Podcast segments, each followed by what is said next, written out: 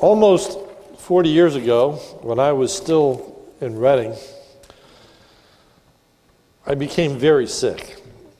I had an extremely high fever, a cough, headaches, nausea, joint pain. I went to a doctor, and he immediately put me on a strong course of antibiotics, but I still wasn't getting any better. I was then sent to a specialist.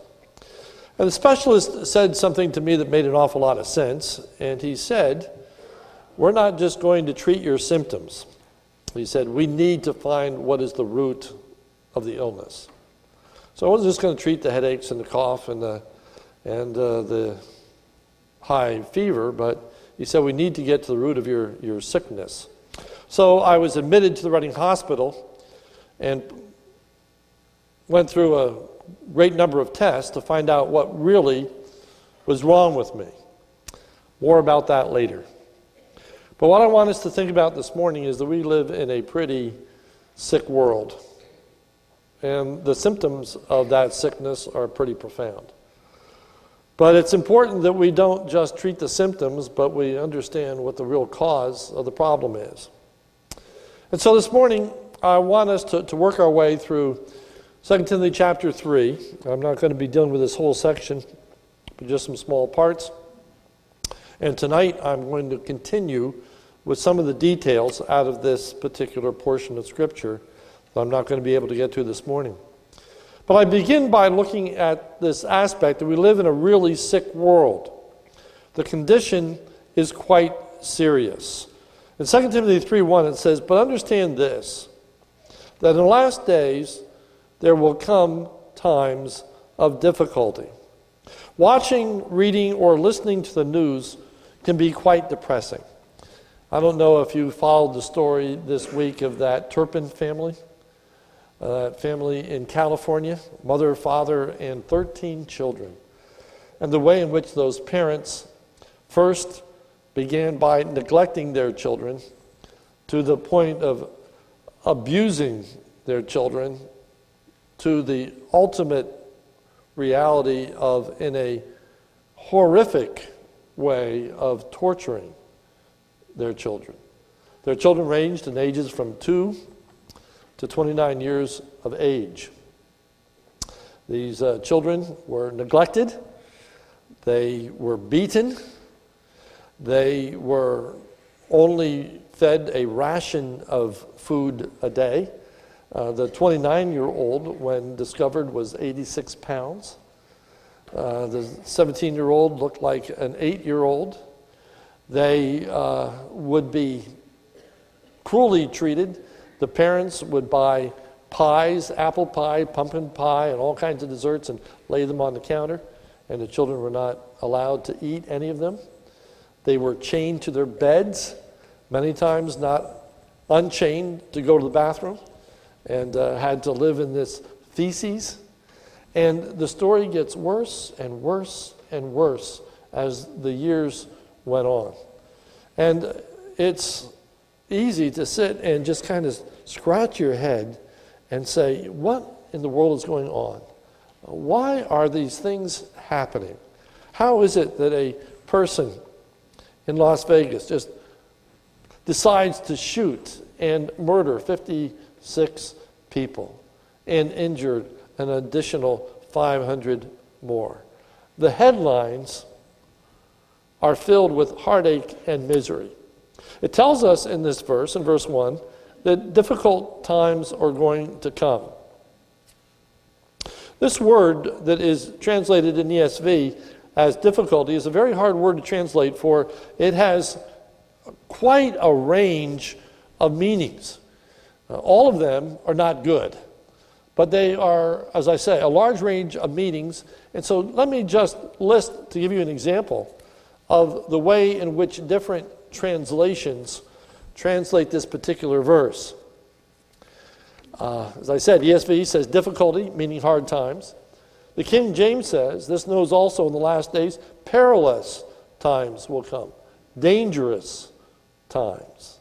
The NIV translates it uh, terrible times. The NRSV translates it distressing times. That is disheartening, unsettling, worrisome times. The New American Bible translates it as terrifying times, frightening, horrifying, appalling. And the New Century Version translates it as this Remember, in the last days there will be many troubles, miseries, heartaches, unpleasantries. The point is, this is not good stuff. The environment that is not the environment that we want for our homes, our schools, our workplaces, our society at large.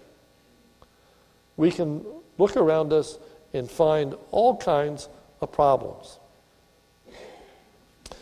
Then we are given the symptoms of the problem, the contributing factors to the difficulty, dangerous, terrible, distressing, frightening, troublesome times in which we live. The symptoms, the examples of these things in verses 2, 3, and 4. For people will be lovers of self, lovers of money, proud, arrogant, abusive, disobedient to their parents, ungrateful, unholy, heartless, unappeasable, slanderous, without self control, brutal, not loving good, treacherous, reckless, swollen with conceit, lovers of pleasure more than lovers of God. Most of these are a description not of the cause, but symptoms of the disease. Tonight, I'm going to look at that list in detail. I'm not going to do that this morning.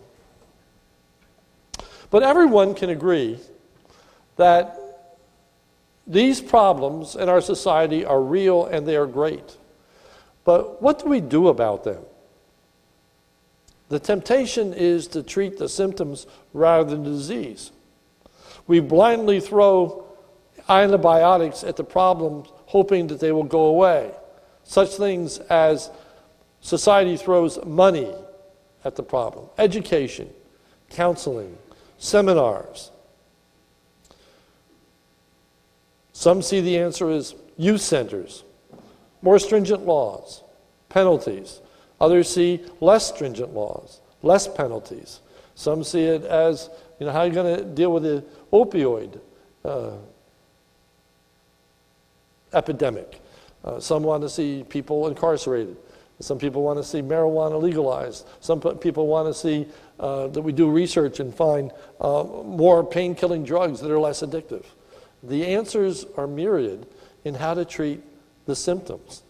But we need to ask ourselves what is the real problem? It's essential that we deal with the disease, not just the symptoms. So, back to my disease. What was the cause of my fever and joint pains and nausea and all that I was going through? Well, it was determined after a number of tests that I had spinal meningitis. But then it had to be determined what kind of spinal meningitis I had, for there are two kinds. There's bacterial spinal meningitis, which means you get it from a bacteria, and there's viral spinal meningitis, which means it's a virus. It turns out that I had the viral kind. I had a virus. But what was the cause of that virus? Well, I was told that mosquitoes carry that virus and that I had gotten this disease as a result of a mosquito bite. But that doesn't really answer the question, okay? Uh, because mosquitoes bite us all the time and we don't always get spinal meningitis. So, so what is the cause? The real cause, the underlying cause, the ultimate cause, if you will, of this disease? The answer is it's the virus. It's the virus. As I said, it was ascertained that I had viral meningitis. So the antibiotics was no answer at all. It didn't take away any of the disease. In fact, it only complicated the matters because I was on it such a long time and on such high doses, I developed some problems from what was viewed as the antidote. It didn't help things, it only contributed to the problem. So, too, as we try to treat the symptoms of what is happening in our country, many of the antidotes, many of the solutions are only actually attributing to the problem and not helping us to get better at all. So, what's the problem? Well, it wouldn't surprise us as Christians that we'd say, What's wrong with our, our world? And we might say, Well, we live in a fallen world. We live in a sick, sin filled world. And that's a true and legitimate answer. But it's akin to saying, well, we have been bitten by a mosquito. We need a more definitive statement than that. To really develop a cure, we have to ask ourselves, but what is behind the fall? What caused the fall? What resulted from the fall? As we think about our societal issues, when we look at our passage, we find that there are two main causes that are put forth as a reason for all the other symptoms that are taking place. So there are two root issues. And they are, according to verse 2, it starts with the word for. It is a causal statement, a word.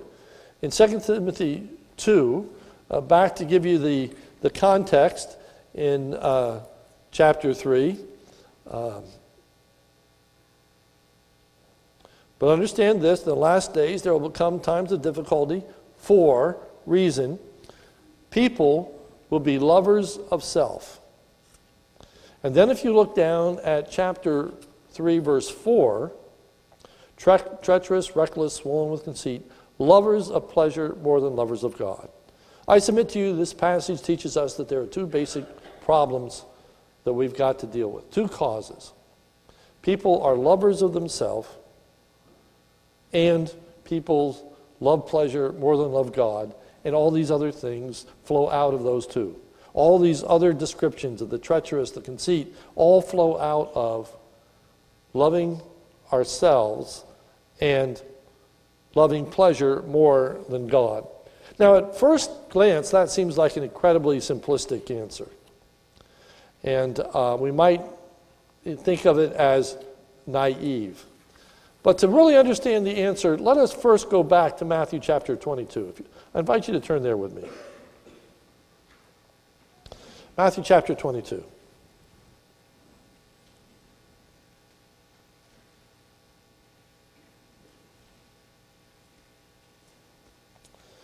Starting with verse 34.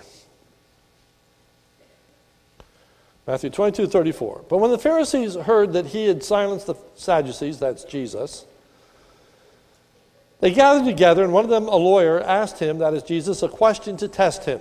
They're not really looking for truth here. They, they wanted to stump Jesus, but they didn't stump it up at all. So they asked him the question, which they thought was tough Teacher, which is the great commandment of the law? Without hesitation, he said this. He said to him, You shall love the Lord your God with all your heart, with all your soul, and with all your mind. This is the great and first commandment. And a second is like it. You shall love your neighbor as yourself. And then he goes on to say, and on these two commandments depend all the law and the prophets. In other words, every other command of Scripture, every other for bidding uh, decree, as well as every positive righteousness, comes out of this understanding of you shall love the Lord your God with all your heart, all your soul, and your mind, might, and you shall love your neighbor as yourself. The lesser command is to love your neighbor as yourself. Let me begin by saying that does not mean that in order to love others, I must first learn to love myself. We won't find that anywhere in Scripture. That's such a perversion. And uh, it's just the opposite of what this passage is saying. No, it means that I must not be self centered, self absorbed, or selfish. I must take other people's need and concerns into consideration. And if I fail to do that, it's going to create misery and heartache and all these other things. But you know, we're talking about murder here. Uh, we're, we're talking about all kinds of grove, grave atrocities? And can we really see murder coming out of a failure to love my neighbor in the way in which I love myself? And the answer is yes, we can. Yes, we can. For a failure to love our neighbor may be as innocuous as being indifferent or apathetic to their particular concerns or needs. It might be rudeness. It might be being impolite. It might be jipping in line. It might be putting ourselves before others that can bring a certain amount of consternation, uh, wreck somebody's day, make somebody unhappy. But there's a long road from making somebody unhappy to the place of murdering them. But in reality, it's not all that far a road as we might think. Two weeks ago, I believe it was, time flies for me, it might be two or three weeks, there was an article in USA Today. And in that article, there was an account of an individual who killed another individual over their sneakers. They took that person's life in order that they might have their sneakers. Now, as I thought about that, I thought, now there is the ultimate selfish disregard for other people. That we love material things more than we love other people. That the degradation is such that I want what I want, and I want to please myself to the extent that I don't care how it affects other people. To the place that I can become so indifferent and so hard is I would rather have those sneakers than for that person to have their life. And to be willing to snuff them out. Well, I wanted to get the details of this particular event so that I could share them with you because I hadn't uh, marked the particular uh, portion of USA Today where it came from. So I did a Google search on person killed over their shoes.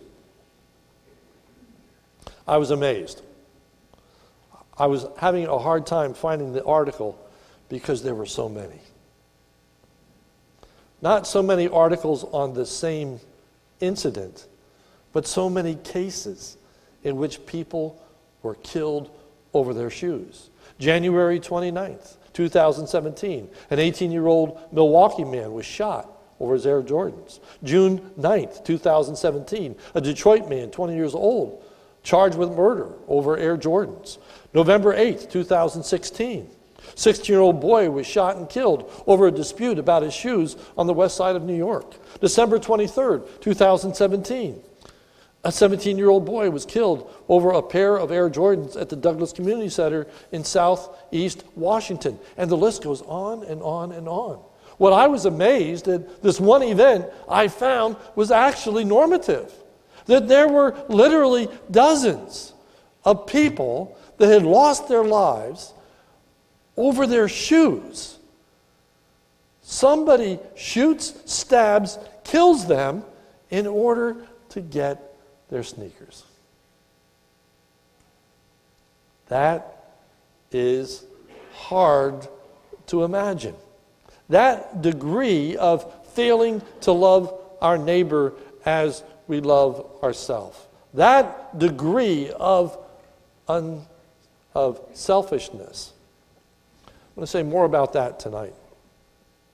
But what I want to do is move to the second cause, and that is loving pleasure more than loving God.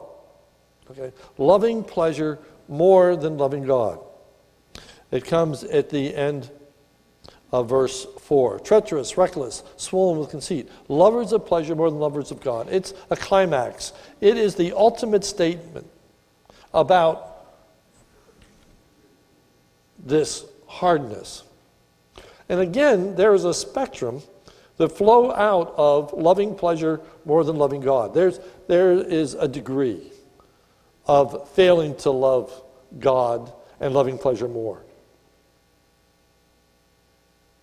Some doesn't seem all that difficult or all that bad. Again, it seems rather innocuous. So let's begin by thinking about the Old Testament. In the Old Testament, God had told the Israelites that they were to worship at the temple in Jerusalem and they should not offer their sacrifices anywhere else. However, habitually, generation after generation in the land of Israel failed to follow that command and instead worshiped God in what is referred to as the high places, that is, the hill country outside of Jerusalem. Rather than going to the temple to offer their sacrifices, they went up into the hills and went up into the, the high areas in order to, act, to uh, offer their sacrifice. What was the motivation for that? Or at least one of the motivations. I'd like you to turn with me to the book of Hosea. Isaiah, Jeremiah, Ezekiel, uh, Ezekiel, Daniel, Hosea. Okay, Hosea, chapter 4.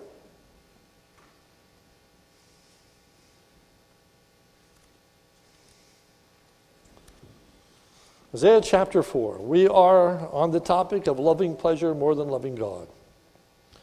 Hosea chapter 4, reading at verse 13. They, are you there with me? Most of you? Good. Okay. We're at Hosea 4:13. If you're not there by now, just listen. They sacrifice on the tops of the mountain and burn offerings on the hills under oak, poplar, and terebinth because, okay, here's the reason. Their shade is good. Their shade is good. It was pleasant. It was pleasant. It wasn't pleasant to worship in the temple. I can only imagine what it must have been like in that uh, far eastern climate where it is hot and dry, and then to have a temple worship where there are fires going and sacrifice and a lot of people. Can you imagine how hot it got in the temple? I imagine you'd stand there and sweat. And it was unpleasant. And the scripture says that they decided to worship in the high places because it was pleasant, under trees, where the wind would blow, where there'd be some shade.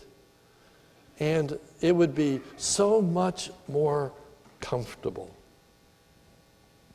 It was so much nicer to worship in the high places than it was to go to that temple that was so hot and that worship so burdensome. Notice the second half of the verse. Therefore, the because was their shade is good. Therefore, because they worshiped in the high place, because the shade was good, therefore your daughters play the whore and your brides commit adultery. What a leap that is. Okay? so, they worship in the high places because the shade is good. And because the shade is good, it says, your daughters commit whoredom and your wives commit adultery. How do you get there? How do you move from the shade being good to that results in your daughters being whores and your bride committing adultery? Answer because pleasure, seeking pleasure before God, is always corrupting. A love of pleasure rather than a love for God easily affects our attitudes and response to worship. We need to understand that there was an escalation. As they worshiped under the trees, there had to be a perversion of the word because the Bible clearly taught them that they were to be worshiping in the temple. So they had to justify their being at that spot rather than being at the temple, which meant the word had to be corrupted. And as the word was corrupted, as people gave in to their desires, whatever they may be, and decided they were going to pursue them more than what they were going to pursue what the Word of God said, it resulted in all kinds of behaviors up to committing adultery and their wives uh, committing adultery and the, the uh, daughters going into uh, whoredom. It may not sound like a big deal, but I'd like us to think about the spectrum of loving pleasure more than loving God. For again, it is a spectrum. It, it starts off in a rather innocuous way and ends up in pretty horrific things. So, for example, some of the innocuous, innocuous ways in which loving pleasure more than loving God. It might begin with something as simple as a desire to sleep in on Sunday morning rather than go to worship. that I'd rather just give in to that, that pleasure of getting a little more rest and not having to bother of getting up and going and getting dressed and being at church. Why not just stay home?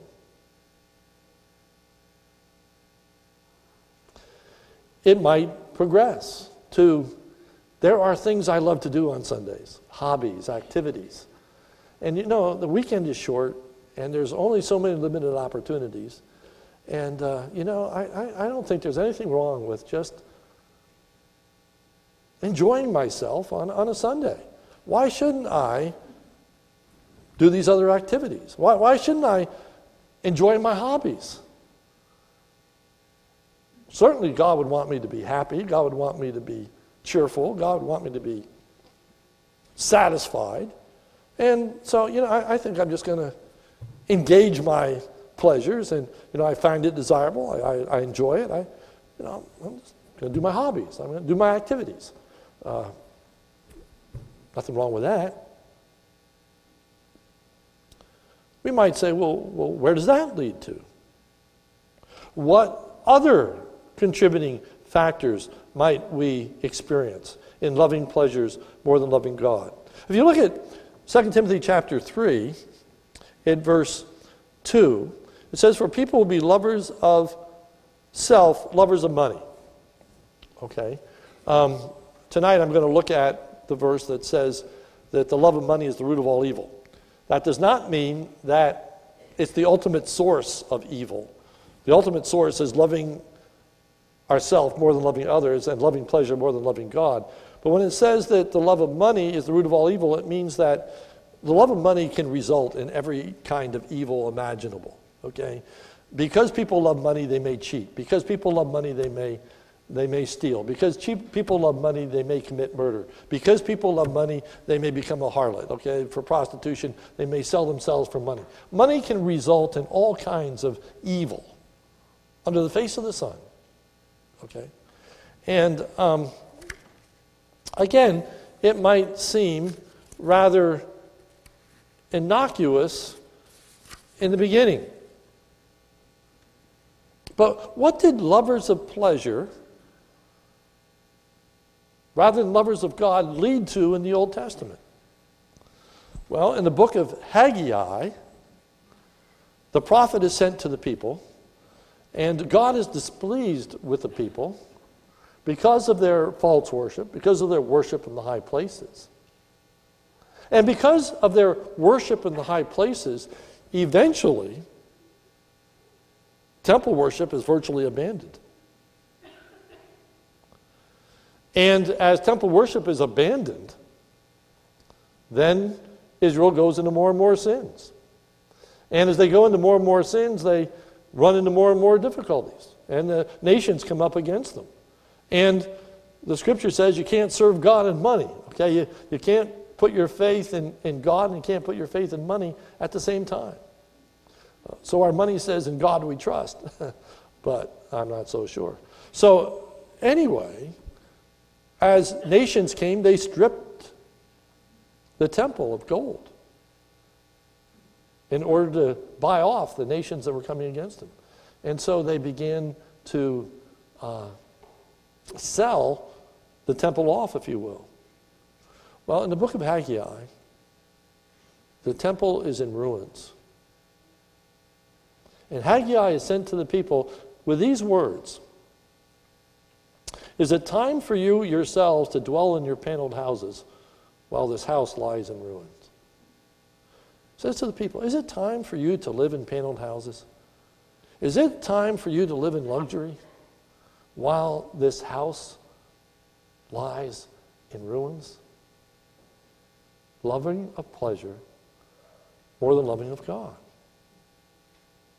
Fast forward, New Testament, our day, our era. Do you tithe?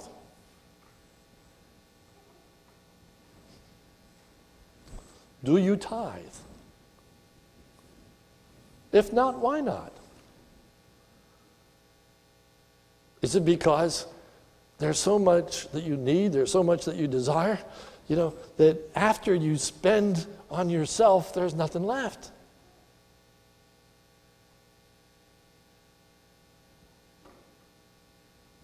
I can't give because I have so many things that I'd rather do with my money.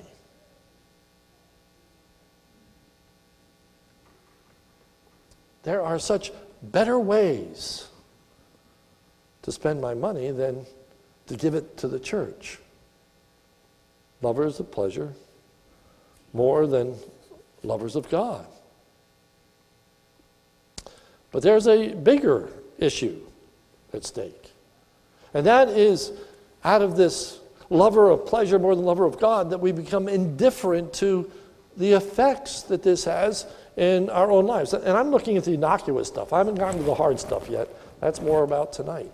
But I'm just saying the subtleties of this, where I don't have enough money so I can't, I can't tithe, I, I can't give it to the Lord. It says more than just about obeying or disobeying God's commands. It also shows a heart that is indifferent to others. It shows that I don't care if other people have to pay for what I enjoy. I don't care if other people are footing the bill so that I can enjoy worship. I'll just get a free ride. But more than that, it says, I don't care about the limited resources that the church has. It's so much easier to just sing, Build Your Kingdom Here. and I'm not against that song, I love that song. It's easy to sing about setting our hearts on fire to talk about this supreme commitment and yet be indifferent to the fact that, you know, if, if I would give and the church would have more resources, we could be reaching more people. We could send out more missionaries. We could have more ministries to people who are in need, the poor, the suffering. I just got an email last week uh, from uh, a ministry that the church gives to that uh, is a relief ministry, thanking us for uh, our donation and how God is using that to, to bring relief around the world. How much more can we do? And it's so easy to be apathetic to that, to be indifferent. And only think about what I enjoy what I find pleasure in, what I delight in, what I like. Lovers of pleasure more than lovers of God. Seems so innocuous. It seems so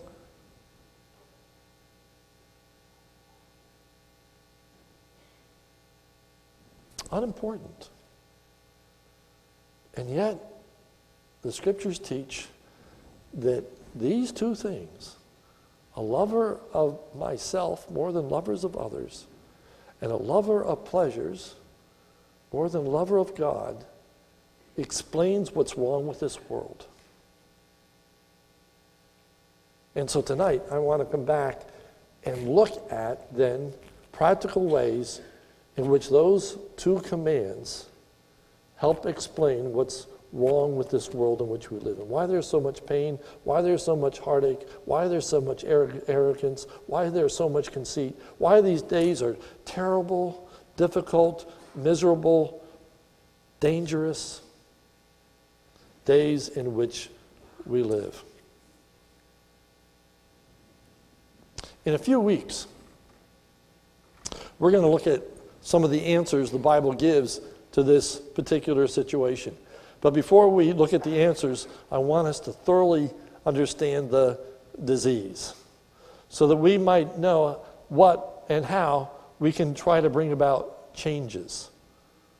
So that we don't just adopt the thinking of the world and, try to deal with the symptoms and throwing all kinds of things at it that ultimately doesn't deal with this root problem of loving myself more than others and loving pleasure more than God. So we're going to look at more of the disease, and then eventually we'll look at the cure.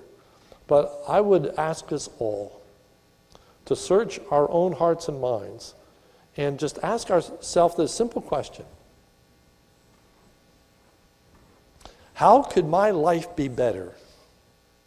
Less miserable, less difficult, less hard, less dangerous, etc in my own personal life, how can my life be better if I love myself less and other people more? If, if I consciously put other people before myself, how would, how would that look in my life? What would it mean in my life if I learned to love God more and my pleasures, yes? How might that affect my decisions? How might that affect my lifestyle? How might that affect my desires? How might that make this place such a nicer place to live? And maybe even how could the anxieties and difficulties of my life be lessened if I had really learned to love God more and my pleasures less? Let's pray. Our Father, help us. Help us all.